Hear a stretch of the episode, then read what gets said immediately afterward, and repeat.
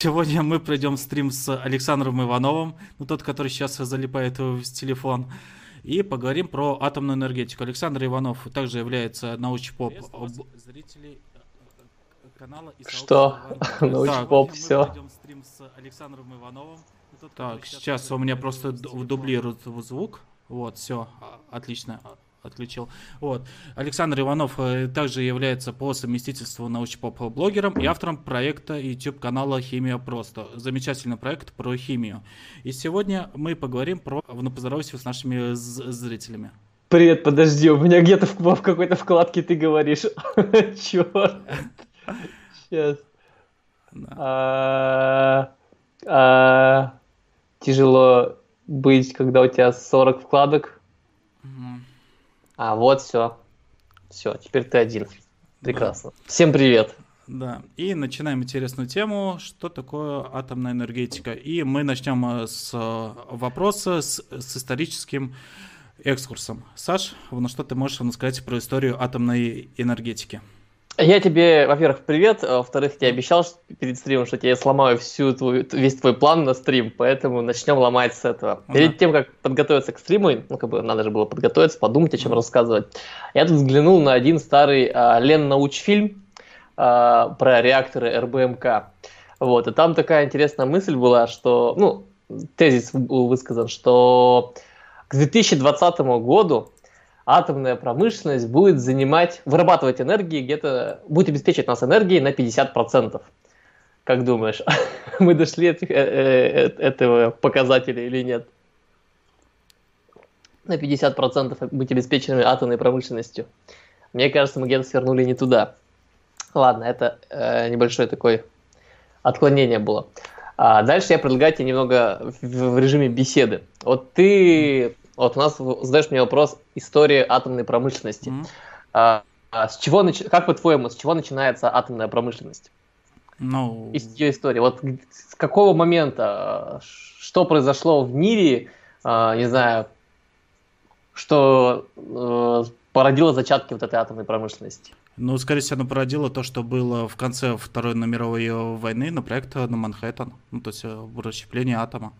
Не, это уже конец. А, это это конец, это уже там, это уже, знаешь, как с пика вниз спускаемся. Вот, когда уже вся история произошла, это уже вниз идем.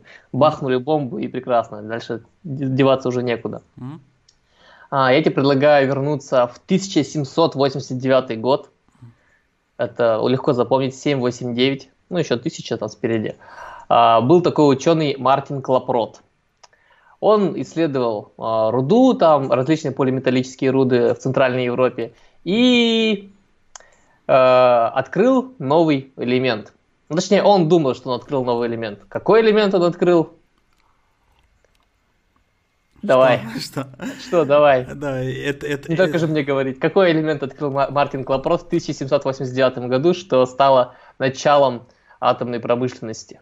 У уран? Ну, Уран, правильно, да. Это, там ну, этот э, изотоп 234. Подожди, изотопы еще мы не знали. А, мы еще не мы не знаем. Конечно, мы еще глупенькие, мы только там алхимия, все дела. Ну, от алхимии уже отказываемся, уже такой серьезной наукой начинаем заниматься. Как говорит Степа Чичулин, настоящей наукой. Ну, золото у нас больше не получится.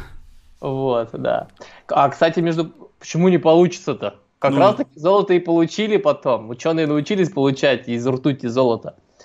А, вот. Но это потом случилось. Это уже на ускорителях. Так вот, в одной из шахт, а, которая находилась в Чехии, там добывалось серебро.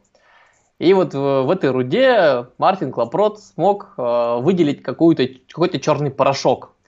И он принял его за новый элемент. И он даже писал, зачитаю, я же подготовился, я зачитаю, что он писал. До настоящего времени было известно 17 индивидуальных металлов. Представляешь, только 17 было известно. А в таблице Менделеева там ого-го, сколько элементов и металлов, почти все элементы металлы. Ну, почти там, поделить надо где по диагонали. Вот. Э, и теперь Мартин Клапрот предлагал увеличить это число, добавив еще один.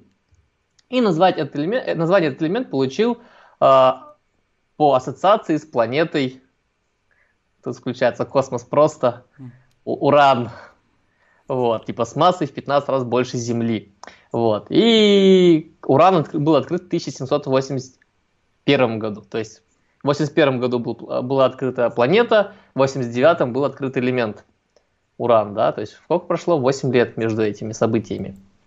Вот, и причем, а, если вернуться а, в древнюю мифологию, а, уран это кто был?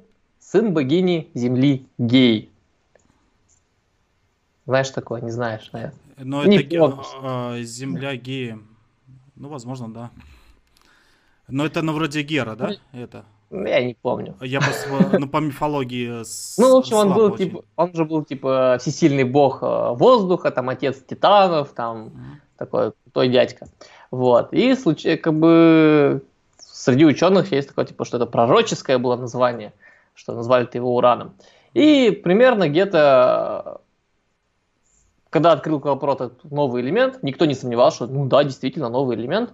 Однако в 1841 году, прошло уже ну, полтинник лет, э, французский химик Эжен Пелиго э, не обнаружил, э, короче, когда он его исследовал, обнаружил, что там не, не чистый элемент, там есть кислород еще.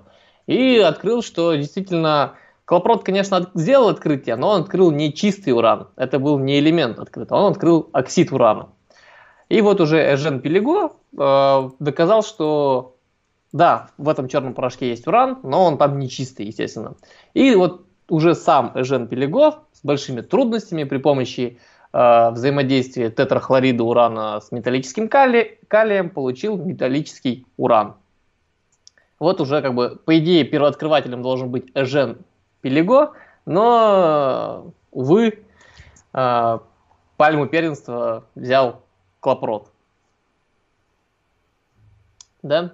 Да. да. Вот. Идем дальше. Что произошло дальше? В 1853 году, это как давно было, да, э, начинается интенсивная переработка различных полиметаллических руд в Центральной Европе. И начинают работать с различными соединениями урана.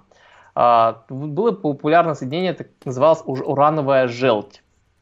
И ее использовали где? Как думаешь? Урановая ж- желчь? Желть. Желть. Ну, даже не знаю. Как краска. А. Ее использовали в качестве краски. Там для стекол, для керамики, для эмалей.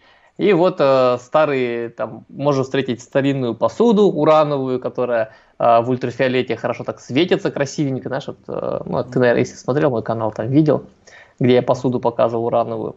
Да. То есть она в ультрафиолете красиво светится, на солнышке хорошо, красиво переливается. И использовалась она, э, то есть уран применялся в основном как краситель.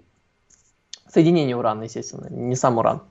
Вот. Ну, естественно, про явление радиоактивности еще не было открыто, и никто э, не знал о том, что есть что-то невидимое, что может убивать при использовании э, предметов, содержащих уран. Прошло еще сколько-то лет. В 1869 году Менделеев открыл периодический закон. То есть, представляешь, уран раньше, потом Менделеев открывает закон, и он э, поправил изначально, от, э, Клопрот определил, или Жан Пелего, не помню, атомную массу урана, посчитали, что у него 120, а Менделеев сказал, что не, 120 мало, 240, в два раза увеличил у него. А, так как между оловом и суремой, типа, уран не влезет никак в его таблицу, поэтому надо как-то его менять, пересчитывать, и пересчитал. В 1893 году, это чуть больше, ну сколько, 130 лет, почти 130 лет назад, да, Анри Муассан э, попытался получить уран в дуговой электропечи. И вот именно эту работу можно считать начальными работами в металлургии урана, когда уже начинают выделять металлический уран. Но практической потребности в уране тогда особо не было. То есть как, как краска использовалась и не более того. То есть открытие давно, а применения не было. И вот история урана резко меняется, меняется после открытия в 1896 году Анри Беккерелем явления радиоактивности. А, он обнаружил, что при излучении люминесценции кристаллов калия и уранила... А, вот обнаружил, что кристаллы калия и уранила... Блин, сульфата. Короче, соединение урана Я сейчас чувствую, не буду химически с ней называть, запутаем людей. А, вот, а что оно, что-то излучает. И чуть позже Пьер и Мария Кюри открыли полоний, а, а чуть, чуть позже радий. Ну, собственно, уран тогда тоже особого э, применения не нашел, но его использовали для того, чтобы, ну, никак не его, перерабатывая урановую руду, Пьер и Мари добывали радий. Им интересен был именно радий. Но для этого необходимо было переработать там около 100 тысяч тонн очень богатой урановой руды. Все, наверное, знают эту историю, когда они там в каком-то типа гараже перерабатывали и пытались вот это вот радий наработать. Э, и сколько им пришлось переработать этой руды. Вот. И вроде бы урану бы пора уже, скажем так, э, как сказать-то, занимать свою нишу, но все равно еще пока не особо популярен был. А, дальше, дальше, дальше, дальше. Что было? А, вот уже интерес к урану приходит в 30-е годы 20 века, когда Джеймс Чедвик открывает нейтрон, а, который ранее теоретически предсказали Мозли и Резерфорд. И в том же 1932 году наш российский ученый э, предлож, предлагает модель ядра, в котором, которая состоит из протонов и нейтронов. То есть уже какая-то теория возникает, что атом это не просто что-то там неизведанное, а это есть э, некое ядро и какая-то электронная оболочка. Вот. В 1934 году, это уже меньше ста лет назад, то есть чувствуешь, как мы очень близко находимся к этой дате, да? Э, Ирен и Фредерик Жолио Кюри. А, Ирен это, а, по-моему, старшая дочь а, Марии Кюри. Вот. Классно, да, представляешь? Ирен Кюри, а ее муж Фредерик берет двойную фамилию Жолио Кюри, да, чтобы, типа, иметь, э, как сказать, связь с, именитой, с именитыми учеными. Вот, они открывают искусственную ради... ну, явление искусственной радиоактивности. То есть получают радиоактивные изотопы элементов, которые Э, не найдены до этого в природе. До этого все люди работали различными веществами, элементами, изотопами, которые есть в природе, а тут выясняется, что опа, как-то могут образовываться новые изотопы, которых в природе, по идее, нету. Вот. С 1934 по 1938 год э, Энрико Ферми пытался получить э, трансурановые элементы, э, бомбардируя уран нейтронами, э, но вместо этого открыл возможность замедления нейтронов ядрами легких элементов. То есть пытался э, сделать одно, получил другое. В 1936 году мы уже на пороге, скажем так, Второй мировой войны.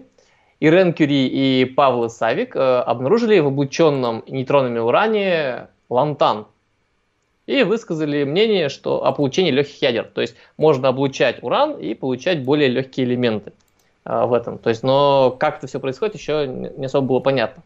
В 1938 году подключаются немецкие ученые Отто Ган и Фриц Штрассман, чувствуешь, да, немцы, mm. немецкие фамилии. Они нашли в облученном нейтронами уране не, не только лантан, но и барий. То есть, получается, э, лантан-то еще более-менее близок по, э, по массе к урану, ну, скажем так. А барий-то совсем уже это очень легкий элемент. И в 1939 году уже Лиза Мейтнер и Отто Фриш, опять наши немецкие коллеги, назовем их так, а, высказали гипотезу о том, что уран может захватить нейтрон, и при, при этом произойдет какая-то ядерная реакция. Кстати, я хотел, когда готовился, э, прочитал про эту дочь Марии Кюри, и она получила за свои открытия Нобелевскую премию. И она первый человек, который является Нобелевским лауреатом, у которой родители Нобелевские лауреаты, да? Прикольно? А, кстати, я как слышал... Такой Илон Маск? Да, я слышал эту историю, и она весьма интересна. И там, ну, по-моему, ее муж, ну, тоже, ну, как-то, то ли получал его, то ли нет.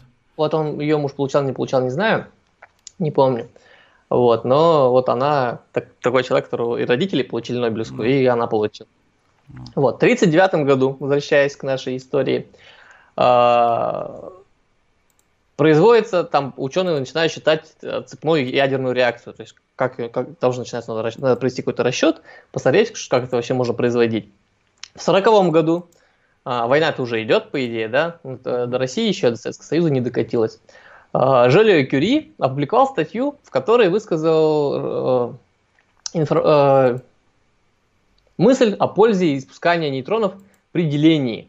И то, что можно это, что в этой реакции, из-за того, что в реакции захвата, после того, как уран захватывает нейтрон, э, происходит деление и образуются новые нейтроны, что это можно использовать для проведения цепной ядерной реакции, и он запатентовал первый ядерный реактор. То есть ядерных реакторов еще не было, но он уже запатентовал. Как у нас сейчас все любят, типа, э, давайте что-нибудь сделаем, поменяем в какой-нибудь работе пару там параметров, и это в патентоведении. Будет это сделано, не будет сделано, все равно. Вдруг выстрелит, потом будем деньги с этого получать. Как называется патентные тролли-то. Вот. В сороковом году наш уже Питер Жак и Флеров, они открыли спонтанное деление ядер урана. То есть мало того, что э, под, э, скажем так, что хотел сказать, забыл. Ладно, пойдем дальше, вспомню, скажу. Вот. И в том же самом 40 году э, открывают такие элементы, как Нептуний, Плутоний и деление 239 плутония под действием потока нейтронов. Э, если что, уран это последний элемент, который существует в природе. Все элементы, которые идут за ним, плутоний, Нептуний, вот эти все, их в природе не существует. То есть уже тут сталкиваются э, с новыми элементами, которые, получается, синтезированы их в природе не существует. А, и в конце 1941 года, уже война во все идет, да, а, России уже совсем не до этого, не до этих исследований, как бы можно сказать, а США находятся на другом материке, они начинают свой Манхэттенский проект. И в 1942 году Энрико Ферми осуществляет пуск первого уранового графитового реактора в Чикаго. И где-то в июле-августе 45 о, не в июле, 6 и 9 августа происходит, 45 -го года бомбят Хиросиму и Нагасаки. То есть, чувствуешь, да, в какой очень сжат, сжатые сроки произошли, так сказать, фундаментальные открытия, тут же на основе них э, производятся различные вычисления, нарабатываются новые элементы, выясняется, что у них есть у урана и плутония критические массы, и на основе этого делаются атомные бомбы, и их же тут же испытывают. Но там а, вроде на практически всю государственную машину научно напустили на этот проект, но чтобы она быстро разработала ее. Ну да, но все равно там э, основную работу сделали определенные люди. То есть э, не так, что ребята, давайте что-нибудь сделаем. Вот, ну, вот да, вы да. есть, давайте делайте.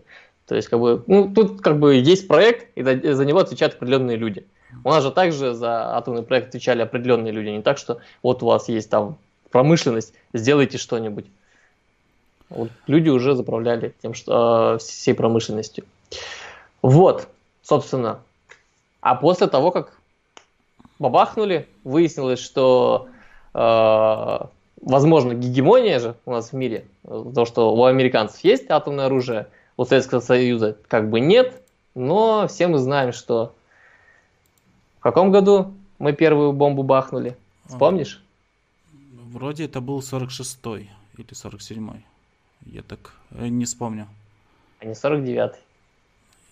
Или 49-й. А давай, давай сейчас мы, как э, истинные научпоп, запутаем людей, чтобы они после просмотра видео пошли... У них возникло много вопросов, и они пошли гуглить, правильно? Да, но я думаю, ну как истинный научпоп, мы сейчас зайдем э, на Википедию и найдем информацию там. Нет. А, давай оставим этот первый вопрос для людей. Когда же Советский Союз а, испытал свою атомную бомбу? И вдогонку, когда была испытана царь-бомба? Да, и зрители напишите об этом в комментариях. комментариях. Да, в трансляции. И, кстати, я сейчас э, сделаю небольшое э, отступление. Э, вы можете задать вопросы с помощью донатов. Ссылки на донаты в описании. Вопросы с донатами будут зачитаны на первую очередь. Ну, естественно, вопросы с чата мы тоже будем э, зачитывать. Вот, Саш, вон продолжай. Вот, собственно, дальше все пошло в направлении создания реакторов. Ну, реакторы какие должны были быть? А, не просто так же для чего нужны были реакторы ядерные? Для наработки оружейного плутония. Потому что он, у него критическая масса поменьше. Давай еще один такой вопрос. А какая критическая масса у плутония? Мы знаем, что есть критическая масса у урана, а побольше, и у плутония она поменьше.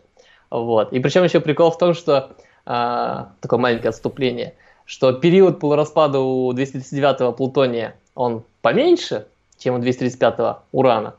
И за счет этого а, наша, наша ядреный... А мы можем говорить слово бомба? Нас YouTube не забанит за это. А, у него критическая масса поменьше, и а, там же нужно определенное содержание 239 изотопа, и поэтому а, бомбу надо каждый, скажем так, определенный цать лет отправлять на переработку. Так сказать, срок службы у плутониевой бомбы меньше, чем у урановой. Вот, урановая больше может стоять, но она, она тяжелее.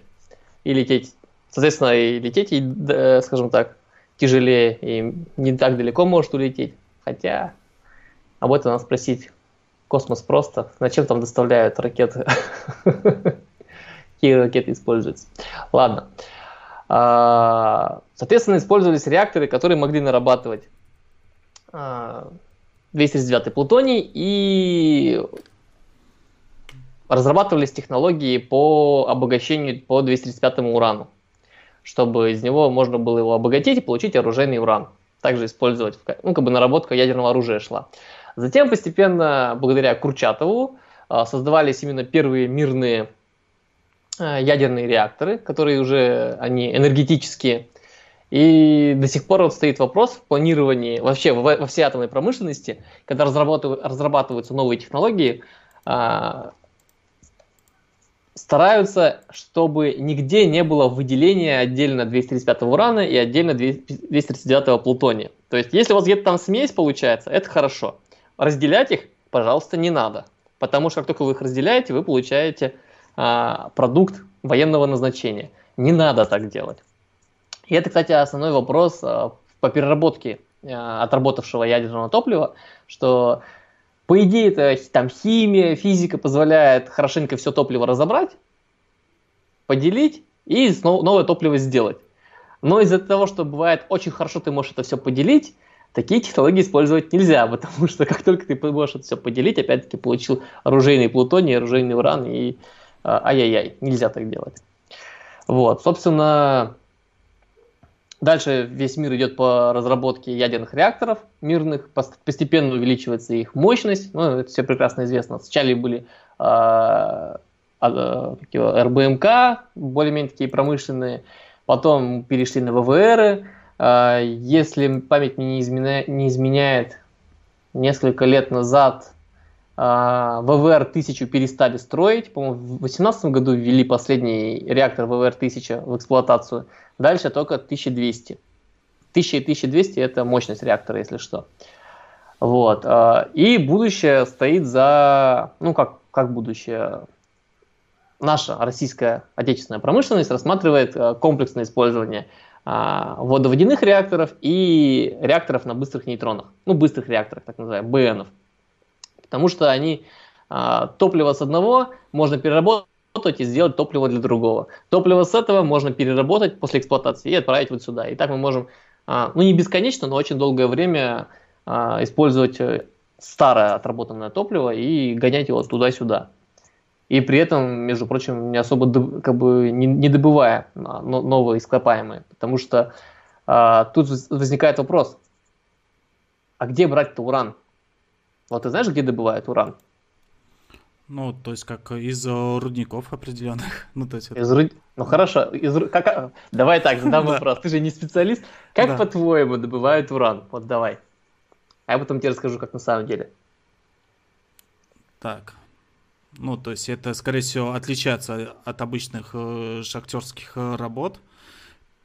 То, скорее всего, уран оседает на какой-нибудь на поверхности, его забирают это на поверхности, из него ну, выводит уран. Че? Ну, я имею в виду, что ур- уран же не может лежать пачками, ну, то есть и уран, но, скорее всего, это вот тот элемент, но который оседает на определенно как бы на поверхности. Его, его собирают с поверхностей, И, Ладно, и не мучайся, не ну, мучайся. Да. А, возвращая, я, я тебе зачем задал вопрос? Э, я же вначале рассказал, Клопрот что перерабатывал. Как получил свой черный порошок? Он перерабатывал руду, полученную из шахт, в которых добывали серебро. То есть э, уран нашли как сопутствующий компонент. То есть один из способов добычи урана это копать землю. Копать землю как можно? Открытым способом, можно закрытым, то есть в шахтах. Ну, сейчас шахтные методы особо-то не используются, и нет таких шахт, которые тупо э, под то, чтобы под добычу урана. Сейчас э, вообще, в принципе, любое производство, любая добыча полезных ископаемых, она строится на том, что ты добываешь сюда какой-то комплекс. Ты не можешь там копать э, шахту для того, чтобы давайте я здесь буду копать золото. Ты копаешь золото, но при этом из руды достаешь еще все сопутствующие компоненты, которые ты можешь тут достать, чтобы удешевить производство и добычу всех, всего этого комплекса элементов, скажем так. Вот. Э, допустим, вот бывает РЗ добывают, но их добывают сопутствующие с золотом, и как бы добыча золота, она позволяет, ну, то есть затраты на добычу золота которая входит в себестоимость добычи золота, она немного покрывает добычу редких земель, и поэтому они выходят дешевле, их производство, чем если бы мы просто копали бы редкие земли, потому что их содержание в земле очень маленькое. А, не буду циферки называть, чтобы не утомлять людей. Все равно сам не вспомню некоторые. Вот. И, и, и, и, то есть есть шахту копать, есть открытым способом копать, а есть другой способ, называется скважинное подземное выщелачивание. То есть, э, представь себе Забайкальский край. Mm-hmm. Чита. Чита же за Байкалом находится, правильно? С географией у нас все хорошо. А, лес, поле, ну такое. Вырубили лесок, небольшая такая поляна. А, сделали несколько скважин в земле на определенном расстоянии друг от друга. Ну, там не, даже не десятки метров. Какой, сколько-то там метров. И при помощи гидроударов ломают, крушат породу под землей. После этого в одни из скважин закачивается кислота, она там размывает породу, в ней, скажем так, растворяется уран, ну, образуя какие-то соединения соли урана – а, и потом с какой-то другой скважины выкачивается. После этого отправляется там на ионно-обменные смолы, на экстракцию, реэкстракцию и так далее. И после этого уже э, извлека... вот так извлекается уран из Земли. А, давай тебе задам следующий вопрос. Mm-hmm. А, как по-твоему, где находятся самые богатые месторождения урана? На Земле. Давай на Земле. На Земле? Я даже и не, и не знаю ответа на этот на вопрос. Ну вот э, четверть мировых запасов находится в одной из советских республик, которая отвалилась после развала Союза. Давай про коммунизм поговорим. Не, ну, ну после развала Союза отвалился очень много республик. Ну, ну вот скажи, какая твоя любимая, давай так. Ну, у меня нет какого на любимых, но это, ну, скорее всего, ну, какая-нибудь южная республика, да? Ну, давай, какая? Назови ее название. Ну, Казахстан, ну, может быть. Казахстан. То есть в следующий раз надо аннексировать Казахстан, потому что в России очень бедные месторождения по урану. А в Казахстане очень богатые месторождения, там, причем, как я сказал, сосредоточено 25% мировых запасов урана. Вот, заодно и Байконур заберем обратно. Привет, казахи. Ну, ну Байконур... Мы шутим. Ну, Шутки да, шутим. Не, ну, Бай... Да, но Байконур принадлежит России, потому что, насколько я помню, он сейчас в аренде. В аренде. Вот видишь, в аренде они, они принадлежит. Ну ладно, а кто еще, э, скажем так, э, обладает большими запасами урана? Какой материк? Давай так. Нам еще могу дать подсказку. На этом материке нет ни одной атомной электростанции, но у них очень много урана. Австралия? Как... Да. А, Австралия. А, да. А, Австралия. А, а. Австралия. Вот, в общем, у них есть э, одно хорошее месторождение, в котором очень много урана, э, но есть небольшой подвох. Когда европейцы заселяли, осваивали Австралию, они приплыли туда, обнаружили там местных аборигенов, что они сделали с ними? Они их уничтожили. ну Нет, они отправили их в резервации. А. Ага. А потом, когда начался технологический прогресс, выяснилось, что э, очень крупное месторождение урана находится ровно под тем местом, где находится резервация аборигенов. Да. А, И да. А, а потом аборигенов они еще раз отправили в резервацию, да? Нет, мы, на, мы живем в 20 веке, и, к сожалению, мы не можем отправить снова аборигенов в резервацию там, или как-то от них избавиться. Не, Поэтому... А, на 20 веке резервации еще были. Хорошо, в 21 веке. А. Я перепутал. В 21 веке мы сейчас живем. Собственно, э, сейчас вопрос стоит, чтобы, если чтобы начать разрабатывать эти, полноценно разрабатывать эти месторождения, нужно получить разрешение от э, жителей, которые проживают на той территории. Я тебе даже могу сказать название этой местности. Э, как-то на дам начинается, ой, дам заканчивается, я забыл. Просто клевое название у этой местности. А... Так, ну, товарищи подписчики, напишите в комментариях, если вы знаете в чате. Нет, сейчас, подожди, подожди, там туда даже самолеты летают. Прикол в этом. Я сегодня гуглил, такой, о, можно из Екатеринбурга долететь прямо до туда. Вот, собственно, два места, в котором находятся очень большие, скажем так, залежи урана. Все остальные у Китая с ураном не очень, у них хорошо с редкими землями, ну с ураном не очень. Они причем, если ты знаешь, э, у нас были, нас до сих пор есть э, на территории страны сарайчики, в которых стоит, стоят коробочки, назовем их так, с моноцитом, ну, с э, пес, песком тория. Вот. И это его очень много наработали за время, когда строили атомную промышленность в Советском Союзе. Но так не нашли ему применения, потому что решили строить атомную промышленность на уране и плутонии, а ториевую энергетику решили, что ну, э, ресурсов не хватит. Скажем так, обусловим просто. На самом деле там более сложный вопрос. Все это лежало, лежало, лежало, а сейчас выяснилось, что, по-моему, в прошлом году Китай у нас купил, и они сейчас организуют э, там э, на, на месте складирования э, производство, которое будет стоять там робот, который будет заезжать в эти старые амбары. Представляете, старый амбар советский, да, который деревянный уже покосившийся, лежит, вот лежит на содержимом этих амбаров. Там будет работать робот, который будет потрошить эти коробки, а там находится реально песок. Вот как обычный песок, только это э, ториевый моноцит. Фонит, будь здоров. Вот там будет стоять робот, который будет потрошить э, вот эти коробки, пересыпать их содержимое э, в специальные пакеты. Дальше на конвейере из ангара, из барака, ангара, э, из барака будет отправляться дальше на окончательную фасовку и будет грузиться в поезда и уезжать э, в дружественную Китайскую Народную Республику. И они собираются как раз строить, э, развивать торевую энергетику.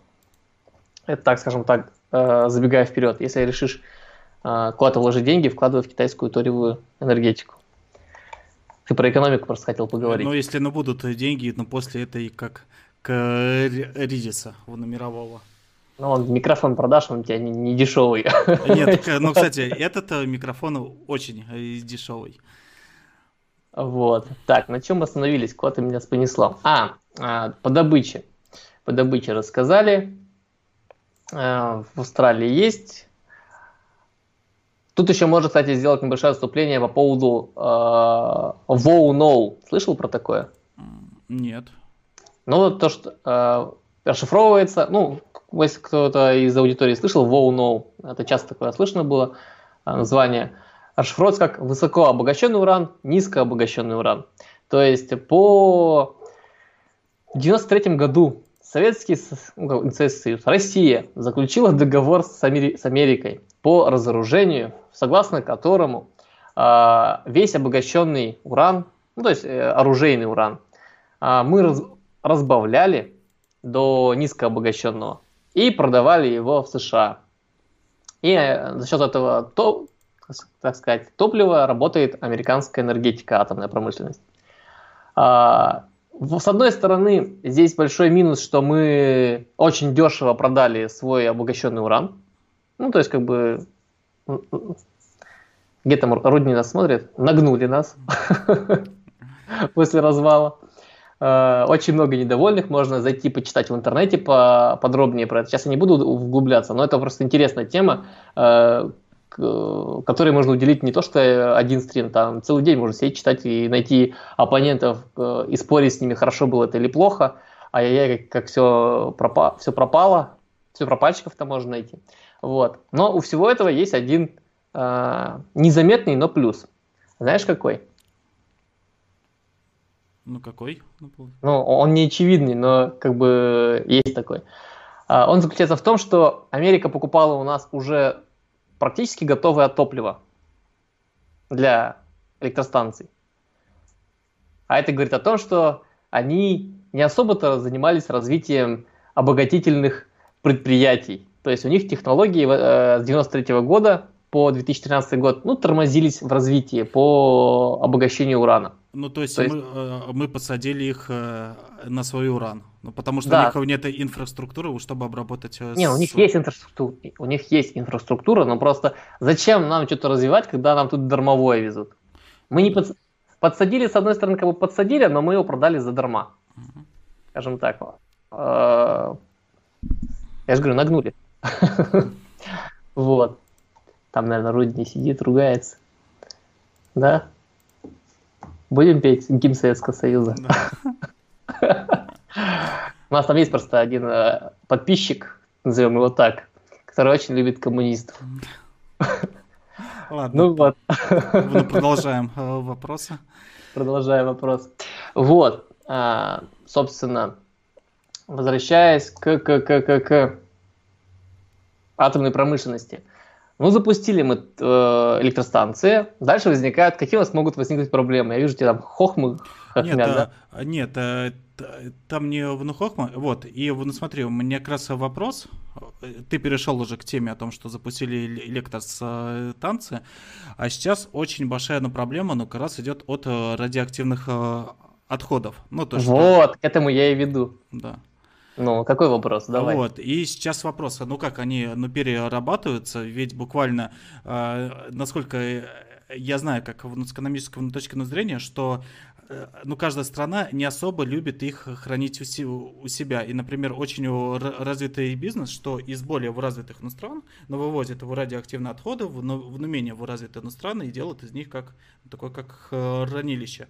Будет ли э, лучше сделано в переработка отходов, но чтобы э, не было так опасно для окружающей среды. Давай мы с тобой поиграем в игру «А, а вы зна... а знаете ли вы?» А, Давай так, а, задам тебе вопрос. Как ты думаешь, как наши американские партнеры а, относятся к переработке облученного ядерного топлива? Ну, ну, скорее всего, никак. Ну, потому что его очень дорого. А, они забили. Ну вот. То есть они занимались э, плотно, то есть как бы и у них не было войны на своей собственной территории Второй мировой. У них не было такого, скажем так, периода восстановления после войны. Соответственно, у них был, ну, более-менее мирно жили. Понятное дело, всякие кризисы были, их особо в расчет не берем.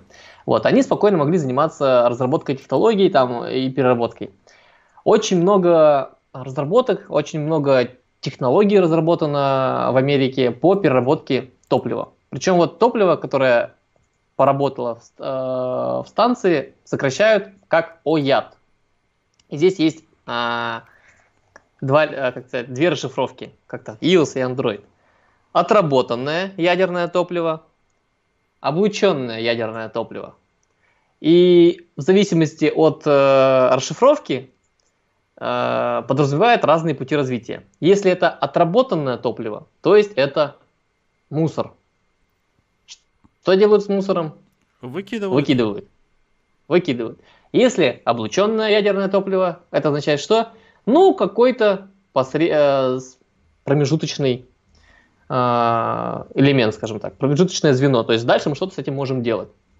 Концепция в Америке попробовали, попробовали, поперерабатывали, поперерабатывали. Там на самом деле, когда мы касаемся переработки облученного ядерного топлива, а, мы сталкиваемся с очень большой секретностью, потому что это современные технологии, это прям вот грань науки.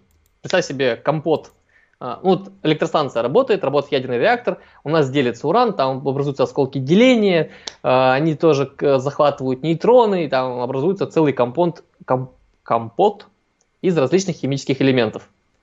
Мало того, что это различные химические элементы, так все это еще жутко радиоактивно. Там какие-то элементы, изотопы высокоактивны, какие-то низкоактивны, какие-то среднеактивны. Там есть определенная градация. Э, и как-то это надо все разделить, как-то что-то использовать, что-то пустить дальше в переработку, а что-то окончательно уже, ну, пока как ни на что применение, захоронить. Соответственно, э, если брать тонну урана, представьте, вот тонну урана загрузили в станцию ВВР, она поработала там свой срок службы, из тонны урана у тебя, назовем так, цифру мимо назову, а, но примерно 80 килограмм с тонны – это отходы. Остальное – это все тот же самый уран. Ну, то есть, ну, получается, больше 90%, но можно об... обратно засунуть. Ну. Обратно можешь засунуть. Но а, есть нюанс, когда а, работает ста- а, станция, ну, ядерный реактор, в процессе работы происходит разбухание тепловыделяющей сборки потому что там образуются а, новые элементы, там меняется структура, разбухание, образуются инертные газы. Представьте, в структуре твердой образуются газы. Их, они как бы тоже пытаются разорвать вот эту всю структуру. То есть происходит разбухание, и на самом деле некоторые сборки могут, могли бы постоять и дольше, поработать, но если ее вовремя не достать из реактора, то она там просто застрянет, ее заклинит, и как бы и что делать с таким реактором, в котором застало, застряло что-то очень высокоактивное. Поэтому их достают. А, естественно, там разная степень выгорания а, делящегося материала, но использовать и работать они могут еще в зависимости от реакторов. На самом деле реакторов уже полно, различ, различных видов есть там высокообогащенные, низкообогащенные и так далее. А, это если что потом разберем. Вот, соответственно, надо такое топливо переработать. Как видишь, 920 килограмм полезного материала, да, который мы можем, по идее, дальше использовать. Это вот, если провести какую-то метафору, э, представь себе, что у тебя есть золотая табуретка, у нее сломалась ножка, ты такой, блин, пойду выкину, куплю себе новую золотую табуретку, да, по, по стоимости это выходит. А, а если ты просто э, вместо этой ТВС надо загрузить новое топливо. А новое топливо откуда? Пойди в поле, закачай кислоту под землю, выкачай, на ионообменных смолах прогони, достань, перегони в тетрафторид, в гексафторид, обогати, а, получи металлический уран, там, а, получили там оксидное топливо, а, собери таблетку и только засунь в этот, в реактор. Но можем же мы где-то эту цепочку оборвать, добычу. Зачем нам добывать, копаться в земле, если мы можем взять старое топливо, переработать его, достать нужный нам уран, пустить снова в новое топливо, при этом вот в этих 80 якобы отходах, мы же тоже понимаем, что это же не все может быть отходами. Какие-то э, радионуклиды можно использовать в качестве радиофармпрепаратов, которые будут применяться в медицине. Какие-то мы можем использовать в космической промышленности, скажем так, для радиоактивных батареек. Э, какие-то еще где-то можем использовать. Какие-то для, в качестве источников, э, допустим, э, представь себе производство, где грузят щебенку как определить, что ты загрузил э, состав, ну, допустим, какую-то емкость? Вот ты грузишь, у тебя вот падает так вот щебень, щебень падает, падает. Как определить, что у тебя э, надо прекращать загрузку вагона, допустим? Ну, то есть, ну, пока вагон э, не наполнится. Или... А как понять, что он наполнился, не наполнился? Ну, пока щебенка начнет э, высыпаться. Но там же, пыль, там же пыль стоит. Страшно, там же ничего не видно. Ты понимаешь, что там человек стоять не будет смотреть, типа, ну. камешком-то прилетит, больно будет. Не, но определенные ну, есть там, это как... Э, ну, оптический, оптический датчик ты не поставишь, правильно? Так. Но он, он не, лазер не поставишь, потому что э, ну, не видно, он не пройдет сквозь камешки mm. летящие, правильно? Да. А может быть, ну как-нибудь по весу? Ну, то есть... Ну, насыпной вес тоже хорошая mm. вещь, но представь себе, один день ты грузишь мокрую руду, а следующий день э, грузишь сухую руду. Насыпной вес меняется резко. А еще может как-то плотненько, не плотненько упал. Все-таки хочется как-то же по уровню отсекать. Ну, тогда не знаю. А можно поставить что-нибудь радиоактивное? Поставить источник, который будет шмалять в мишень, и пока а, контакт полностью не разорвется, то есть пока сигнал, когда сигнал перестает поступать на датчик, все. Он значит, будет э, насыпаться. Ну, ты... Нет, когда, перес... когда у тебя сыпется, mm. все равно у тебя пр- пр- проскакивает да. а, сигнал. И он у тебя работает. Как только у тебя полностью вот это пространство между источником и датчиком перестало mm-hmm. рабо- э, проходить сигнал, все, значит, как бы прекращай грузить. Все уже, mm-hmm. все забито. Да. Так, а, а как ты видишь... Вернемся а... к топливу. К топливу вернемся. Соответственно, возвращаясь э, к переработке топлива. Э, в Америке решили давно уже, что заниматься переработкой не будут. У них где-то с двух не буду врать, где-то с двухтысячных лежит документ на подпись президенту, что мы все повезем на запад США, в горы, там подготовлена, а, скажем так, шахта, в которой все это будем складировать, пусть там лежит. Горы старые, сейсмической активности, скажем так, особо не наблюдается, все там может лежать и храниться. То есть, когда организуют хранение чего-то радиоактивного, тут же важно, как организовать. Чтобы ветром не выдуло, а, водичкой не смыло, а, посторонний не ходил, а, птички не разносили, собачки там тоже не разносили. То есть, чтобы какое-то место, в которое, откуда, куда ты засунешь это радиоактивное, оттуда оно уже никуда не денется. И можно поставить солдатика с автоматом, который будет говорить, стой, кто, кто идет, стрелять буду, чтобы никто посторонний не пришел. Правильно? Правильно. Потому что просто так в землю закопать никто не, не позволит. Ты в землю закопаешь, а, с дождями пройдет, тебя там все прокорродирует, какое-нибудь старое топливо, потечет и с речками, с грунтовыми водами где-нибудь в соседней деревушке вытечет, и привет мутанты. Вот. Поэтому, когда думают о захоронении, думают э, разрабатывать какую-то подземную, э, чтобы меньше строить, ищут какую-то породу, естественную, такую крепкую, э, чтобы не было, как называлось-то, что-то там забыл слово, Короче, искусственный бассейн подземный можно сделать, откуда грунто, где грунтовых вод особо нет, и они никуда не вымоют ничего. Вот, и такие хранилища организуют. А, вот такое решение из США. Только его президент не подписывает, потому что а, когда ты, они, у них же 4 года между выборами. Как бывает смеются, что первые два года перед выборами, там же у них предвыборная кампания начинается задолго, но у них, а, ну, где-то примерно за год а, начинается. Ну, за год. Соответственно, э, обещать они могут обещать, типа, что вот там решит эту проблему, э, избирается президент, и ближайшие два года после выборов, э, когда он стал президентом, ему совсем не до решения атомных, от, решения вопросов с, атомными, с отходами. А потом надо начинаться опять очередная гонка перед, перед выборами, и ты же не будешь говорить, что ребята, выберите меня, а мы отходы навсегда сложим там в горы как бы не очень хорошо. Типа, поэтому это у них вопрос подвешенный. Как бы он решенный, но подвешенный. Что у нас? У нас решение такое, что а, мы работаем, мы разрабатываем технологии по переработке топлива. А, то есть, когда разрабатываются новые реакторы, разрабатывается для них топливо, сразу предусматривается, рассматриваются вопросы, а, а что потом с этим топливом-то делать, когда оно поработает? Как его перерабатывать? Есть куча различных технологий, а, суть которых я вдаваться не буду, потому что нельзя. А, вот. Иначе нас всех посадят. Мы этого не хотим. Вот. Соответственно, разрабатываются различные технологии, как можно перерабатывать. Вот, допустим, а, сейчас э, ну, есть реакторы, допустим, водоводяные, есть э, быстрый натриевый реактор, ну, БН. Э, всю жизнь думал, что это на быстрых нейтронах БН расшифровывается, быстрые нейтроны. А когда сгонял на саму станцию в Белоярке, мне говорят, ты что, дурак, что ли? Типа, откуда вы все беретесь? На самом деле это быстрый натриевый. Мы такие сидим, в смысле быстрый натриевый? Всю жизнь всех учат, что это на быстрых нейтронах запоминать. А, видимо, такая небольшая подстава от системы образования. Вот. Ну, на самом деле можно легко запомнить, что и так, и так. И быстрый натриевый на быстрых нейтронах, как принцип работы. Вот. А, и следующий тип реакторов – это, представь себе, ванну обычную ванну дома. У тебя есть ванна дома? Или да. у тебя душевая? Ну вот.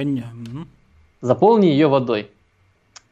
А теперь представь, что это у тебя не вода, а хлорид натрия, жидкий. И в нем растворен хлорид урана, делящийся, ну, причем в нужном изотопном соотношении. Все это делится. И вот эта ванна, она сама разогревается, там делится материал, и ну, вокруг ванны находится контур, первый контур. Допустим, натриевый, жид, на жидком натрии. И он, это, это уже теплоноситель. Все, у тебя нет никаких тепловыделяющих сборок, у тебя нет никаких вопросов, э, из чего же делать э, эти сборки, как собирать эти таблетки. Там. Ты просто загружаешь в нужном соотношении э, соли в такую, скажем так, ванну, и у тебя работает такой реактор. Жидкосолевой ядерный реактор называется, новая концепция. У него есть один э, небольшой минус. Догадаешься какой? Нет, к сожалению, нет. Вопрос заключается в том, из чего делать эту ванну. А. Представь себе температуру 600 градусов. 600-900, скажем так. В Цельсиях, не в Кельвинах. В Кельвинах больше будет. А, хлориды, расплав, весьма коррозионно коррозионная среда. То есть э, засунешь туда какую-нибудь э, сталь, она там за недельку проржавеет или вообще от нее ничего не останется. Перейдет все в хлориды тоже. Соответственно, вопрос, а из чего делать? Этим вопросом и занимается. Как бы в, тех, в химической технологии есть разные, э, скажем так, а, варианты решения данного вопроса. Опять про коммунизм там шутите, да, в комментариях. А, там, допустим, организация гарнисажа. Ну, как бы как организовать гарнисаж в такой системе, когда, а вдруг и там все-таки расплавится, и гарнисаж тоже растворится, и потом разъест весь реактор, и привет. Вот. Дальше как бы возникает вопрос, с чего все-таки его делать. А, из чего... Там есть различные варианты, но я об этом говорить тоже не буду. А, а дальше с переработкой все очень удобно. Ты засунул в него, допустим, когда отработал такой реактор, такое топливо, а, как из этой ванны достать отходы? Там же все жидкое. Есть вариант? Ну, может быть, перевести, не знаю, в газообразное, но... Радиоактивное газообразное. Ты опасный человек. От газов вообще надо избавляться. Ну. Газики это плохо. Нет, на самом деле можно электролизом. То есть ты берешь, засовываешь катод, анод в расплав и начинаешь вести электролиз выделил один, выделил другой элемент, выделил третий элемент, а, без разницы какой, какие там изотопы, задавая определенные силу тока и напряжения, ты выделяешь определенный элемент. Потом катод анод с этими отходами а, либо дальше на переработку, либо на захоронение. То есть куда-то там какой-нибудь гараж под землей закопать. Вот. Что у вас там в Москве-то перекапывают? А, у нас на... постоянно вон что-то перекапывают. Не, не, не что-то, блин, забыл. А, у нас ну, под одним... Радиоактивное это напротив НИИТа. Да, ну под Нукашевским шоссе, ну, по-моему, да. где-то там. У нас а, это как э, захоронение копают, чтобы построить э, дорогу. Ну, естественно, люди, они против этого. Ну вот, вот куда-нибудь туда и закопать, чтобы больше там не копали. Вот, Россия большая, как бы Мишкам тоже греться в Сибири хочется. Представляешь, так у Мишки вечное лето на ну, поляне. Ну, ты знаешь, ну, как шутки про русских идут, что у нас э, в каждом доме есть медведь и ядерный Ядерный реак, да. Конечно. И водка, и, да, и запасы да. водки. Это я помню, когда поступил на первый курс, э, купил журнал «Популярная механика». И спустя год обучения купил журнал «Популярная механика», и там мне... Почему купил? Потому что там была статья про атомную промышленность. Э, я ее прочитал, она на два разворота была – а, словил кучу кеков и фейспалмов и такой, ну ладно. Нельзя как бы читать по специальности некоторые вещи, когда ты знаешь чуть больше. А, но, но там была забавная статья про ядерный реактор в каждый двор. То есть там типа строилась утопия, что вот ты за город... Представляешь, как в Америке же есть там вот эти домики, у каждого свой дом. Ну, не в центре там города живешь, а где-нибудь э, вот на окраинах, у каждого свой дом.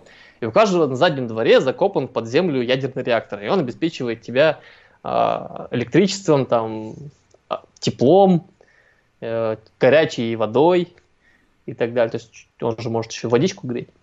Но при этом у каждого собственный дом, о, в собственном доме есть свой ядерный реактор. Такая там фантазия была. Плюс еще там был вариант, типа, что ну, а можно же машины делать на ядерных реакторах. Представляешь, у тебя машина с вечной батарейкой. Но это, ну, да, но это, ну, кстати, сюжет прям игрушки э, Fallout есть. Они же как до ядерной э, войны, у них все было на ядерных технологиях. То есть и машины, и роботы. Угу. Только запрещено на транспорт ставить ядерные штучки. Угу. Вот. Единственное, что только на атомных подводных лодках есть, и атомные ледоколы есть, как бы, где стоят ядер, ядерные реакторы. А у американцев был ядерный самолет. А, так как я не помню, взлетел он все-таки или не взлетел, а, то ли у него был один полет, то ли его, он не смог так от земли оторваться из-за веса а, реактора. Поэтому, товарищи подписчики, вот вам научпоп в чистом виде. Э, сходите, погуглите, поинтересуйтесь. То есть, э, ну, надо же вас заставить что-то самим узнать после этого стрима. А, кстати, а в космосе вроде у нас э, запрещено до сих пор ядерные двигатели испытания ядерного оружия. Ну, ты же знаешь, Путин же свою ракету презентовал на ядерном топливе. Ну да, но по сути дела это нарушает определенно как соглашение. Да, ты сходи еще патенты почитай по этой теме. Знаешь, каких годов эта ракета? С, с той голимой графикой, которая была представлена в прошлом году. Ну, возможно, там еще... Там патентов много. Много? Ну, скорее всего, еще, знаешь, как этих э, советских времен. Ну, 70... все примерно в 60-х, 70-х сделано. Ну. Вот, а примерно оттуда все идет. Там столько патентов по этой ракете. М-м, понятно. Да. Так, ну, кстати, мы общаемся уже практически целый час. Готовы вы перейти к э, вопросам? Ну, по атомной энергетике. А то же чай кончился. Да, вот. И, и первый донат был у нас от главного астролога. Но это не вопрос. Главному лжехимику. Yeah. Да. да. И второй донат у нас от Акележна. Спасибо за стрим. Дорогие зрители, я напоминаю, что вы можете поддержать трансляцию с помощью донатов в ссылке в описании. Также с помощью донатов вы можете задать вопросы. Вопросы с донатами будут зачитаны на первую очередь. И переходим... Ты, неправ... Ты неправильно людей мотивируешь. А. Донаты не нам идут, не тебе и не мне. А, Они идут на развитие этого проекта, который да, называется Сайтопус и написан на твоей футболке да. кривыми буковками. Да, кстати, я вообще на бесплатно работаю. Меня эксплуатируют тут. Да, он Вань даже не кушает, ему даже за еду не, даже не за еду работаешь. Да, ну даже не за еду. Так, и сейчас у нас, кстати, нам помогает модератор Рами. Кто Рами, привет. Да. Кто собирает э, все, все вопросы? Так. Давай вопрос. А, расскажите, пожалуйста, про ЕРТ. Этим Острецов э, занимался, ну правда или обман? Чего? ИРТ? ЕРТ. Я РТ этим Острецов занимался? А, а, скажем так, что, что подразумевается под ЯРТ, я не знаю. А так как у меня плохая память на имена и фамилии, то э, я не скажу, я даже не знаю, кто такой Стрельцов. К сожалению. Да, вы не Стрельцов, Острецов. Это задал вопрос, да, Василий Сальмилин. Василий, если вы еще как смотрите, распишите в комментариях на вопрос вас. Так. ЯРТ, что такое ЯРТ? Ядерный, Ядер... ракетный, тополь. Тополь, тополь М. да. Но тополь М летает. Да, и следующий вопрос у нас от Дарика Дарка. А правда, что сегодня э, Россия впереди планеты всей по мирному атому и владеет технологиями строительства АЭС третьего поколения, у которых э, нет аналогов в мире. Кстати, сможешь еще рассказать про АЭС первого поколения, второго поколения и третьего поколения? Ну, чем они отличаются? Вот надо было запросить меня заранее, чтобы я подготовился к этому вопросу, потому что, ну, окей, есть поколение, а, скажем так, а, давай чуточку отвечу на, этот, отвечу на этот вопрос, но чуточку косвенно. А, когда разрабатываются новые ядерные реакторы, что нам важно? Чтобы они были безопасные, правильно? Mm-hmm. Об, о чем я уже говорил. При этом желательно, чтобы вырабатывалось побольше энергии, которую мы могли конвертировать в электрическую, а, вот, допустим, есть BN800, э, да, быстрый натриевый реактор на Белоярке. 800 это его мощность а, номинальная. Но прикол в том, что они его разгоняли почти, по-моему, до, до 900 мегаватт. Как они это делали? То ли 880, то ли 890, но они типа, бывает, говорят, 900. Ну, для, для красивой цифры округлить. Как это делается? А, ну, понятное дело, вот ядерный реактор, да, представим. Любой ядерный реактор можно представить как майонезная ведерко, которая изнутри греется. Ну, вот пусть будет у меня кружечка. Вокруг него находится теплоноситель, который греется, кипит, или и там, ну, несколько контуров может быть. Это первый контур, может, первый контур может греть второй контур. А, и со второго контура теплоноситель может идти на турбину и крутить турбину. Начиная, вот вся этот турбинный зал, он, скажем так, в кавычках, конечно, скажем, ничем не, отли... ничем не отличается от турбинного зала на какой-нибудь ГЭС. Только расположение в одном там вот так вот, там вертикально, в другом горизонтально находится турбина. Технологии, все остальные вот эти машины строения, они идентичны. И увеличивая КПД этих турбин, можно увеличить КПД всей электростанции. То есть сама, сам ядерный реактор сколько вырабатывал электроэнергии, он столько и вырабатывает. Но за счет оптимизации процессов, оптимизации доработки оборудования, которое стоит дальше, ну, там на следующих этапах, передать, э, за счет увеличения КПД передачи энергии э, и конвертации тепловой в электрическую, э, мы можем увеличить мощность всей электростанции. Вот. Э, и, собственно, заденем тут немного Чернобыль, но не будем вдаваться в подробности. Э, Чернобыль это, с одной стороны, это очень плохая вещь, это очень страшное событие, которое случилось. А, но с другой стороны, в кавычках, скажем так, а, повезло, что это произошло у нас. В кавычках. На самом деле это очень плохо, но а, поясняю. На этой трагедии, на этом событии, на этой аварии наши ученые очень много чему научились. Они научились, скажем так, в боевых условиях. То есть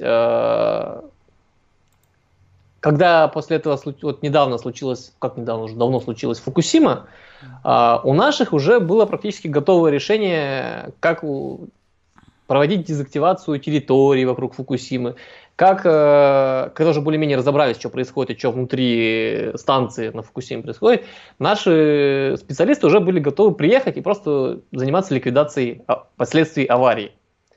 А, но, к сожалению, нашу помощь не приняли. Там решили все-таки японцы, видимо, сами поучиться, либо а, накосипорили так, что не хотели позориться перед всем миром. Вот. Э, и за счет вот этой аварии у нас произошел определенный технологический скачок, ну не скачок, прогресс. Э, проблема, когда слова забываю во время стримов. Короче, мы на этом научились. И мы очень много всего разработали, различных технологий, различных методов работы, различных сорбентов, там экстрагентов и так далее. То есть как работать со всем этим. А, у нас наши, скажем так, наши ученые научились работать с радиацией. Причем не просто с какими-то там а, допустимыми дозами на рабочем месте, а когда у тебя вон там вот за стенкой находится то, что тебя убьет э, раньше, чем ты это, этот предмет увидишь. Вот. То есть наши э, специалисты, они кто вот занимался этим ликвидацией, они подвинули нашу атомную промышленность далеко вперед. То есть у нас есть большой опыт, трагический опыт, который надо ценить, э, потому что он нам многое дал. Скажем так, чтобы не вдаваясь в подробности. А, и после этого дорабатывались эти же РБМК реакторы. А, тот же самый, такой же реактор же где стоит? На Ленинградской АЭС точно такой же, как, же, как на Чернобыльской. Что-то жители Ленинграда, а ныне Санкт-Петербурга не боятся, что у них под боком находится еще один чернобыльский реактор, который может типа в любой момент бабах сделать. Он же этого не сделает, потому что а, когда разраб, а, разбирали, почему же произошло то, что произошло, а, на Ленинградской АЭС было введено столько модернизаций, столько новшеств, а, столько доработок, что Нынче их, тот реактор э, не может повторить судьбу Чернобыльского реактора. А, и дальше занимались разработками новых видов, видов ядерных реакторов. Вот сейчас, э, допустим, а, наш рабочий коллектив занимается разработкой, ну, работает над темой по созданию жидкосолевого ядерного реактора, то есть реактор следующего поколения. Вот. Да.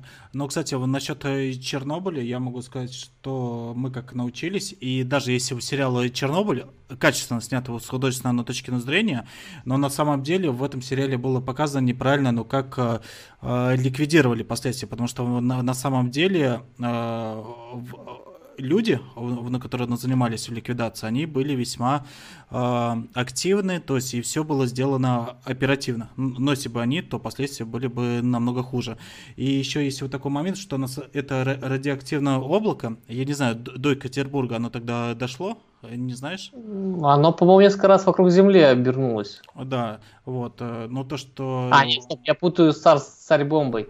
Да. А Чернобыля, не, не скажу, не помню, не знаю. Ну, я просто знаю, что до Москвы оно дошло точно. То есть это радиоактивного облака. Ну, на Урале свой радиоактивный след есть. другая авария на маяке была. Когда а, бочку, в которой хранились радиоактивные отходы, отключился один контур охлаждения. В итоге внутри все перегрелось. А, и из-за выделяющихся газов ее просто разорвало и все полетело. То есть, ну, тепловой взрыв произошел. А, а большую территорию накрыло? О, почитай Уральский след. Прям так и гугли, Уральский след. Ну, а, в Екатеринбурге, а, ну, это давно было, как рассказывают наши старшие коллеги, ездили люди с дозиметрами, смотрели, обрабатывали дома,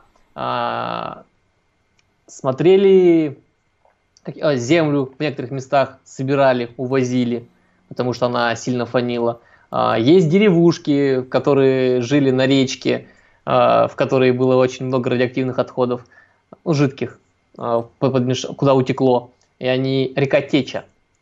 Вот может с нее и начинать. Уральский радиоактивный след, река Теча. Вот. Они как бы жили, деревушка стоит на речке, что она делает?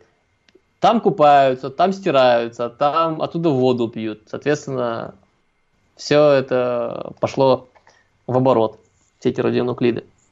Кстати, забавная история была с э, устранением радиоактивных вот этих последствий от э, уральского следа. Э, как определяли, где зараженное место, а где нет? Берется вертолет, нему снизу цепляется большой-большой, скажем так, 3 на 3 метра специальный детектор. И летает, короче, над поверхностью. А сверху сидит э, в вертолете дозиметрист и смотрит, а, есть повышение, нет повышения, есть повышение, нет повышения, где, ну, картографию местности составлял. И пролетая над районом ЖБИ, э, есть такой, э, заметил, что какой-то резкий скачок гамма-излучения. Такой, что, простите? Типа, не, ну, везде более-менее э, однородно загрязнено, везде э, ну, где-то больше, где-то меньше фон радиоактивный. А, а вот тут прям такой резкий пик. Стали разбираться. А, выяснилось, я тебе помнишь, вначале я рассказывал, как щебенку-то грузить? Да. На одном производстве, где грузили щебенку. Щебенкой, собственно, такой радиоактивный источник из шибла. А дальше, естественно, был погружен ну, в какой-то там самосвал или еще куда-нибудь там в товарный вагон, уехал на производство панель, э, панельных панелей, из которых делали панельные дома, и такой источник закатали в панель. Повезло, что эту панель использовали для крыши, и она светила, вот этот как источник светил в небо. Собственно, как его и заметили. Ну, потом приехали, выяснили, что этот источник его оттуда выковырили и увезли. А, примерно такая же история была в Краматорске на Украине. А, но там история похуже. Там такая плита стояла в, э, в квартире, и она светила внутрь квартиры. И там примерно история такая. А, заселяется человек, живет, какая-то непонятная болезнь, плохо, плохо, плохо, а, врачи поставить диагноз не могут, человек помер. Менты начинают выяснять э, причину, видимых причин для смерти человека нет. Не болел ничем, как бы э, жив-здоров был, но взял, что-то помер. Заселился э, другой человек, та же самая ситуация. Как так? Взял, помер. Стали разбираться, ну, как бы, что в одном и том же месте э, кровать причем ставят. Ставили люди как раз над источником стали разбираться, выяснилось, что вот источник гамма-излучения светил прямо в человека.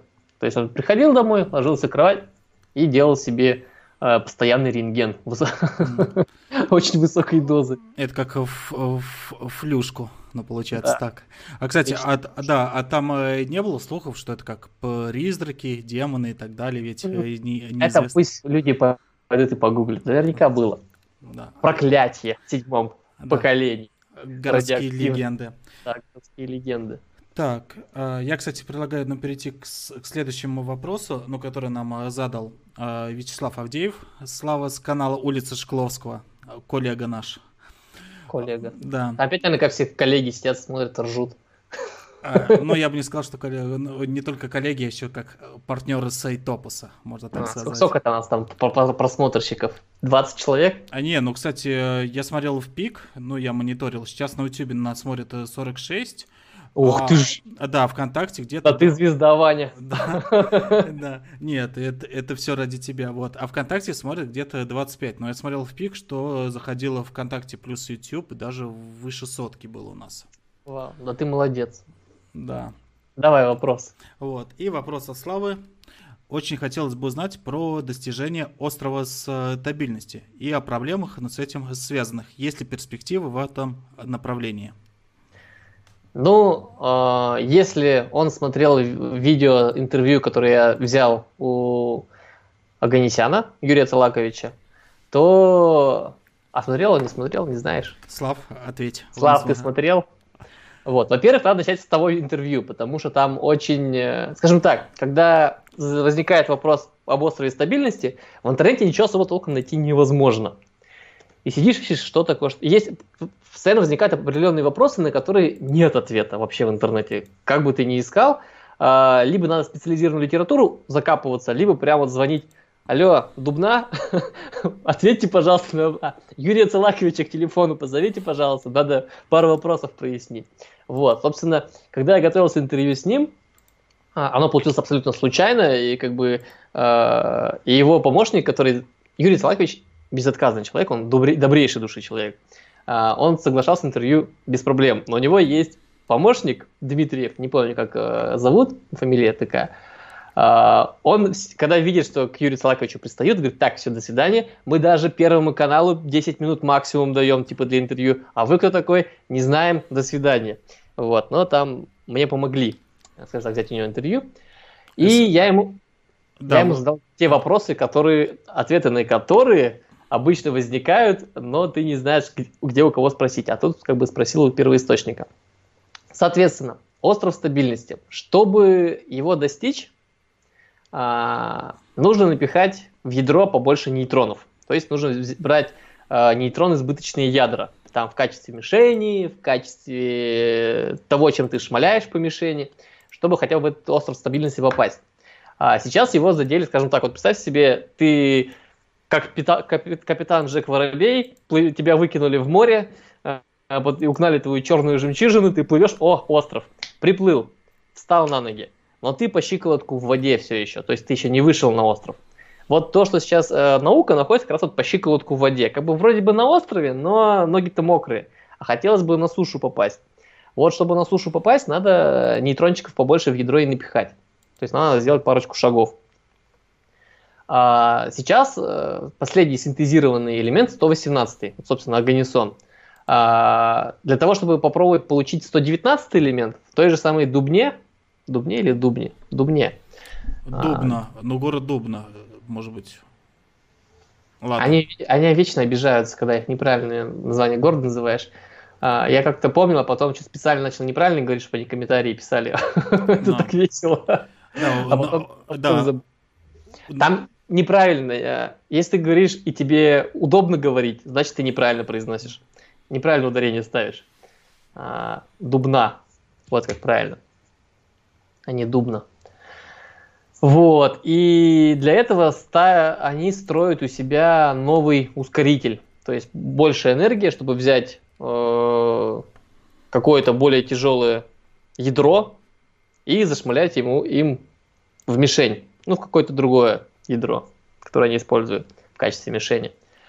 А, какое практическое применение у этого всего? Пока особо непонятно, потому что в любом случае, даже если мы получим эти сверхтяжелые элементы, стабильность, это вот остров стабильности, это в кавычках стабильность, они все равно все эти элементы будут, ну, ожидается, что они будут радиоактивными. То есть ожидать от них, что это будет какой-то супер тяжелый стабильный элемент, ну, там, изотоп какого-то элемента, э, пока не приходится. Конечно, может случиться какое-то чудо, что, опа, вот тогда очень разведут руками, типа, прикольно, получили супер тяжелый, там, два ядра э, стабильного изотопа какого-нибудь 120 элемента. Но чтобы их получить, надо больше, энерг... больше энергии, э, более мощный ускоритель. И куда все это применять, пока непонятно. Вопрос в том, это, скорее всего, пока фундаментальный вопрос. Но при этом, пока ты решаешь э, вообще задачу, а как, представь себе, что тебе надо взять э, радиоактивное ядро какое-то очень тяжелого элемента, какого-нибудь Нептуния. Он, оно распадается взять какой-то тяжелый элемент, там как кальций, сейчас себе кальций, взять у него ядро, заш... Э, разогнать его так и попасть этим ядром вот в это ядро. И получить в итоге три элемента, ой, три новых ядра, три. Не три миллиарда новых ядер, а три, вот прям вот на пальцах можешь пересчитать. Что потом с этим делать, как бы непонятно. Но пока ты решаешь эту задачу, как попасть там вот этими ядрами вот в эти там парочку штук, ты двигаешь, скажем так, э, свои навыки, опыт и как бы техно- различные технологические, разрабатываешь новые технологические решения, как вообще все это осуществить. Вот, так что пусть Слава сходит, посмотрит э, видео с Аганесяном, там есть э, э, интересный опыт, который он описывает, как э, э, определили, что, я забыл какой элемент, что он похож на золото. Я, кстати, сейчас э, ссылку на, на это видео закину в чат. А какой там элемент под золотом? Я забыл. Под золотом? Да. Сейчас скажу. Этот Т-79. А, э, рентген. Нет, не золото. Под ртутью был. Да, блин. Чего вы мне картинки не те открываете? Это вообще какая-то старая табличка. Где нормальная? Да, Коперницы получается. Вот. А, собственно, я надеюсь, ответил на вопрос. Или я не ответил на вопрос? Не, ответил. Так, давай еще тогда несколько вопросов. Давай. Так. А, интересный вопрос от Басы Бербати. На урановых э, месторождениях жить э, можно? Можно, но недолго. В жизни можно все. Просто некоторые вещи один раз, некоторые... Вот, допустим, на солнышко в телескоп можно посмотреть два раза. Одним левым глазом, а потом правым глазом. А, нет, на самом деле в этом нет ничего такого страшного, потому что, во-первых, э, урановые месторождения, они обычно под землей, а не так, чтобы на земле лежали поверх. А, во-вторых, урана содержится в земле очень мало. И, а, допустим, вот в том же самом граните есть уран, правильно? Правильно. У нас весь Питер какой? Какие набережные там? Гранитные. Там естественный фон чуть повышенный, чем, ну, обычно там в средней полосе России это 12 микрорентген в час, в Питере где-нибудь 15, может быть 18 на набережной. Ну, как ну, говорится, у солнца Питера не согревает, то пусть э, согревает радиация, да? А гранит, при... ложишься вот так вот на гранитную плиту и греешься. Вот. А, соответственно, бояться особо нечего. Но, допустим, а, все современные дома, они какие у нас? Железобетонные. Ты, наверное, в дранке живешь, да? Нет пятиэтажки из дранки. Не, у меня относительно новый дом, где-то нулевых. Пятиэтажка, да? Нет. Ой, не пятиэтажка, железобетонный дом. Засмотрелся на тебя. Ну да. Ну, дом железобетонный. То есть это какая-то... Его делают из песков. Главное, чтобы там не использовали моноцитовый песок. Будет фонить, будь здоров, вот тогда жить не стоит в этом доме. А, соответственно, когда ты уезжаешь куда-нибудь в отпуск, а, дома что у тебя? Все закрыто, правильно? Mm-hmm. процессе распада урана где-то там в цепочке находится радон. Радон это газ. Инертный газ. Правильно? Да. Точно? Да. Да? Давай. А, не, Давай, подпис- давай подписчикам оставим, инертный газ это или не инертный. Радон. Ну, в общем, он выделяется, он попадает в воздух помещения. Ты приезжаешь такой, вдохнул радона, там воздухом в комнате помеща... подышал, не проветрив помещение, а он радиоактивный. И фиг с ним, что э, как бы с радоном. Ты его как вдохнул, так и выдохнул, правильно? Мгм. Ничего страшного нет. Но если он успел, пока ты вдохнул, внутри тебя распасться, у него есть дочерний элемент, который уже не газ. Какой элемент? Мы тоже как научпоп э, говорить не будем. Сходите, посмотрите цепочку распада радона а, и узнаете, какой элемент останется в ваших легких и дальше будет там находиться, излучать и уже изнутри облучать вас. А, вот это уже чуть похуже. Поэтому, когда приезжаете а, из отпуска, когда вас, допустим, месяц не было дома, первое, что надо сделать, это проветрить помещение. Ну и, в принципе, каждый день, когда ты дома находишься, хорошо бы проветривать помещение, чтобы накапливающийся э, радон, выделяющийся вот из стенок, он изнутри тебя не облучал. И продукт, и, его дочка еще не облучала. Вот. Да, у тебя А нужно... А какой вопрос был? А, жить на урановых месторождениях. Ну, там как бы тоже выделяется радон, и тоже, э, если ветер гуляет, то более-менее нормально. Да. Там, кстати, знаешь, э, вопрос часто уже задавали. Я тогда его... Как ну, предмет, Да, ну как... Да, ну как... э, закрыли канал. Да, время варить. Вот. И, и вопрос его задавали многие люди. Т- Ториевые АЭС лучше, лучше, чем урановые. Но, э, как тебе сказать, лучше, не лучше. У нас она урановая энергетика. Э, решили, что на ториевой мы не будем работать. Есть вариант с ториевой. Тут э, надо рассматривать все плюсы и минусы. Э, сходу я тебе так не подскажу, потому что надо садиться и прям вот писать вот так колонку. За и против. И сравнение там, с той же самой урановой и плутониевой энергетикой. Э, так сходу я ответить не смогу, Да. Там, к кстати, сожалению. Да, вот ты знаешь, и следующий на вопрос еще интересный, связан с космической тематикой. Вот, если ты ответишь, что занимай э, канал космоса, ну просто обязательно, с дефисом. А вообще, давай пока это ты, ты не задал вопрос, хочу сделать маленький каминг-аут. Да. Андрей с Космос просто украл у химии просто название, и он бесстыдно это сделал, даже не извинился, негодяй.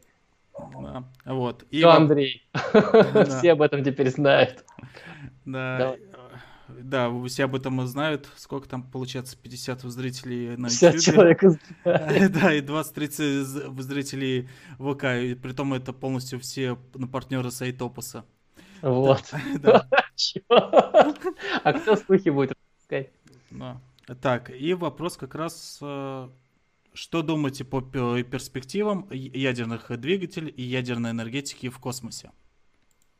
Ну, я тут новость читал, что импульсные двигатели изобрели, что они типа не просто так вот вот так вот Да. фигачат топ, а там в как этих а, реп- не реп- репульсорные хотел сказать. Пересмотрел Железного человека. А, Как вот в фантастических фильмах показывают, что там так, микро быстро взрывы происходят по, под двигателем, когда выбрас, выбрасывается туда топливо и происходит э, такая де- де- детонация, когда ты не разом сжигаешь все топливо а, микропорциями. Про ядерные технологии, ну, не знаю, пока сложный вопрос. Тут бы с электростанциями бы разобраться а, на Земле. А, с ядер... Там, подожди, а, я забыл номер. Это не документ, это соглашение, по поводу которого, согласно которому использование а, ядерных технологий, ну, не то что ядер- ядерных ракет, вот именно а в воздухе. а, ну, короче, есть соглашение, что делать так не надо. Ну да, это еще было в, в советское время между СССР и, Нет. и США. Да, есть соглашение, согласно которому нельзя запускать, э, скажем так, что-то на ядерной тяге. А, я не помню название. Блин, вот откопаю, и, короче, я сделаю пост. Чтобы был с пруфом, а не так, что я честно говорю. Потом окажется, что набрехал. Поэтому... А, а, кстати, а про те двигатели, у которых ты сказал, что они как э, импульсные или как там? Нет, там прикол в том, что Э, вначале ракета летит на обычной тяге, а потом, когда она развивает определенную скорость, у, э, у него вся ракета по факту, типа, ну, согласно патенту, mm-hmm. давай так, чтобы потом сейчас нам не влепили сюда какой-нибудь э, как его, разговор Путина и, и нас такую нарезку ставили. Mm-hmm. Короче, ракета имеет большой воздухозаборник, в который попадает воздух, потом идет сужение, и происходит там за счет того, что в центре находится э, вот как бы типа ядерного реактора, назовем его так, а, который ионизирует воздух, попадающий в, этот, э, в, ре, в ракету, и сзади уже вот идет такое резкое расширение вот этих газов а, ионизированных. И типа вот, это, вот, вот на такой тяге, это я сейчас условно вообще, вкратце, патент открывайте. А вот на такой тяге ракета летит. Соответственно, она может летать только в плотных слоях атмосферы. Там, где нет воздуха, она не полетит. Ну, как бы там в патенте так и написано, что вначале ракета взлетает на, и летит до определенной, развивает определенную скорость на обычном топливе, а потом уже э, включается ядерный двигатель, и она уже летает. А, соответственно, воздуха на Земле полно, и, по идее, э, бесконечно долго, по идее, такая ракета может летать. Потому что ядерный реактор внутри находится, он горячий, а, он не остынет, там все делится, и ракета летает. Ну, идея хорошая же, да? Ну, ракета да. постоянно летает. Летит постоянно на высоте 2-3 метров над землей. Э, всякими ПВОшниками не отслеживается. Летит куда хочет, когда хочет. Mm. Вот. Э, и запустил один раз, и потом угрожаешь там соседям, типа, смотрите, упадет ведь. Хорошо бы, чтоб не к вам. Там, кстати, ты знаешь, в чате э, говорят, что Александр, вам нужно скооперироваться, создать бренд «Наука просто». Вы куда входили бы химия просто, космос просто, физика просто, биология просто. Математика просто с Саватеевым. А, ну, кстати... Да, он, кстати, ушел уже ну, с канала того. Ну, ну, вроде вот такой, как он услышал. Нет, я знаю, что он ушел. Они там не поделили рекламу. А. Точнее, один человек был за рекламу, Саватеев был против рекламы, все. Все ради денег. Все ради денег. И, кстати, напоминаю, что вы можете поддержать проект Сайтопус. Если у вас есть. Если у вас есть деньги, то вы можете поддержать проект Сайтопус. Они не нужны. Да. Так, давай тогда сейчас еще парочку вопросов. Вот, стрим уже подходит к концу. Интересное. А как именно догадались, что это именно радиация в той квартире? Это, это к истории. А, к истории, где я в Краматорске? Да. Ну, это надо читать. Я, чтобы не соврать, по-моему, там, ну, говорю, опять-таки, полиция проводила расследование, вкратце. А, я дословно всю историю не помню. Это давно было дело, когда я читал. Потому что тут как бы две идентичные истории. Одна у нас на ЖБИ в Екатеринбурге, другая в Краматорске. А, тут точно так же на Э, как его, щебенкой снесло, отправил ну, на стройки и вкатали в, этот, в панель. И из панель, панельные дома строили. Только у нас это в небо стреляло, повезло э, источником, а тут как бы в человека, там, где стояла кровать. И там как бы исследовали, что за мистические смерти одного и того же человека. Ой, не одного и того же человека, что я несу. Ну, ты знаешь, как этот... Э, Последователь. Да. Заговорился, да. Э, у меня просто там жена с ребенком пришли с улицы, вот отвлекся. Э, начали расследовать, что как так, как бы, что за мистические смерти людей. Вроде здоровые люди заезжают и достаточно быстро умирают. Ну, вот начали исследовать, а потом пришли до зими 300 и померили, такая, ха, что-то у вас тут фон-то повышенный, давайте-ка этот. Ну, а когда у тебя есть датчик, которым ты можешь в режиме реального времени мерить, ты можешь легко, легко отследить источник. Такой, О, источник где? В зим, как бы, вот тут есть, вот тут нет, вот тут нет, вот тут нет, вот тут есть. Как так? Давай смотреть, что здесь, давай поковыряем. Поковыряли, ой, источник. Тащите-ка сюда, там, не знаю, штроборез, э, болгарку и будем выпиливать. Так. Я вот не помню, там то ли всю панель выпилили из здания, чтобы ее увести, то ли там прям только этот, э, где источник лежал, сам источник. Ну, кстати, это как раз и научпоп. Э, наши зрители сами могут прогуглить эту историю и докопаться до истины. А, а просто так и гуглят. Краматорск, э, источник, э, как его, гамма-излучения. Ну, кстати, идея для одного из твоих будущих роликов, знаешь, такой и мистика там.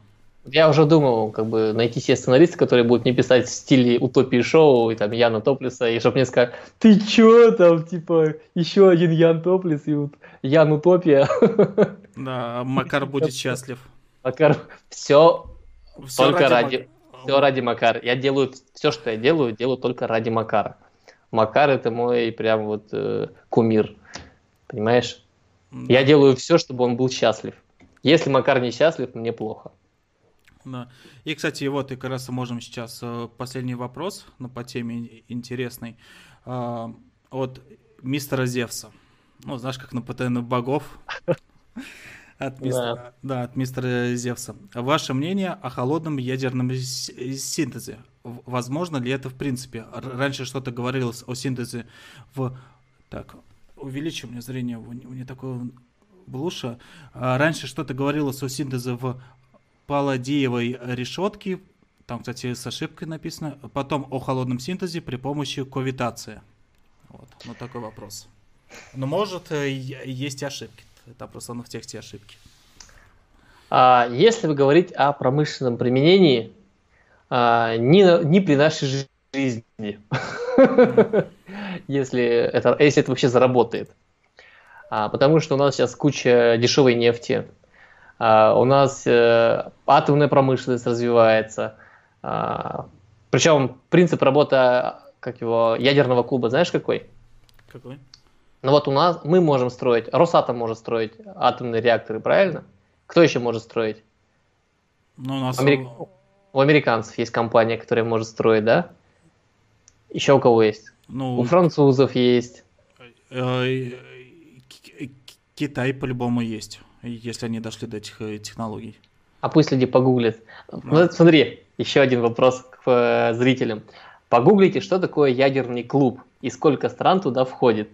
И вот тут чуть-чуть помогу вам. А, не все страны, у которых есть атомные электростанции, входят в ядерный клуб. Поясняю. Вот, допустим, мы можем строить атомные станции, да? А, кстати, мы, э, вы мы приезж... Подожди, я тебя перебью. А. Приезжаем а, в Бразилию солнечную. Говорим, хотите дешевую энергию? Такие, хотим. Мы вам построим атомную электростанцию. Хорошо. Мы приезжаем, строим за их счет. А, построили. А дальше что? Что нужно атомной электростанции? Топливо. Угу. И рабочий персонал, который знает, как работать с этой станцией. Где брать? Ой, а мы забыли, как бы чернила-то к принтеру только у нас можно купить официальные, потому что другие-то не подходят, увы, потому что у нас они шестиугольные в сечении, а у американцев квадратные, и квадратную вы не впихнете. Не, впихнуть впихнете, работать не будет. Вот, соответственно, а, специалистов мы готовим тоже своих, мы их продаем. Ну, либо вы привозите своих людей, мы их готовим и отправляем обратно к вам. А топливо производим только мы. Поэтому покупаете топливо вы только, только у нас. А, где производится топливо? У нас. Кто производит? Мы. Чьи рабочие места? Наши. От э, разработки, как бы, от добычи до производства топлива и, и транспортировки до места станции. А топливо полтора-два года поработало, дальше-то куда это топливо деть? Пожалуйста, верните нам. К нам вернули. И кто перерабатывает? Мы перерабатываем. За чей счет? За чужой счет. Ну, то есть неплохой такой Удобно, бизнес да? идет, да? Это так и есть. Поэтому а, сейчас и, ну, идет такая вооружен, скажем так, вооруженная гонка а, компаний, которые производят станции атомные. Американцы, мы, и кто больше стран завоюет, кто больше где натыкает своих электростанций, а, тот и больше получит, скажем так, влияние. А, кстати, если затронуть... того... извини, у того и больше, быстрее будет и больше развиваться атомная промышленность. Да, в кстати, да если вы затронуть чуть-чуть э, политику, то получается, может быть, из-за этого новым, но странам не, дают разрабатывать. Ну, то есть... Э, в том числе? Да, атомную промышленность, ну, например, как и Иран. На Иран много накладывают санкций, но, может быть, не из-за того, что они могут изобрести оружие, а из-за того, чтобы они не были одним из поставщиков. То есть... нет, нет, чтобы не были одним из владельцем ядерного оружия.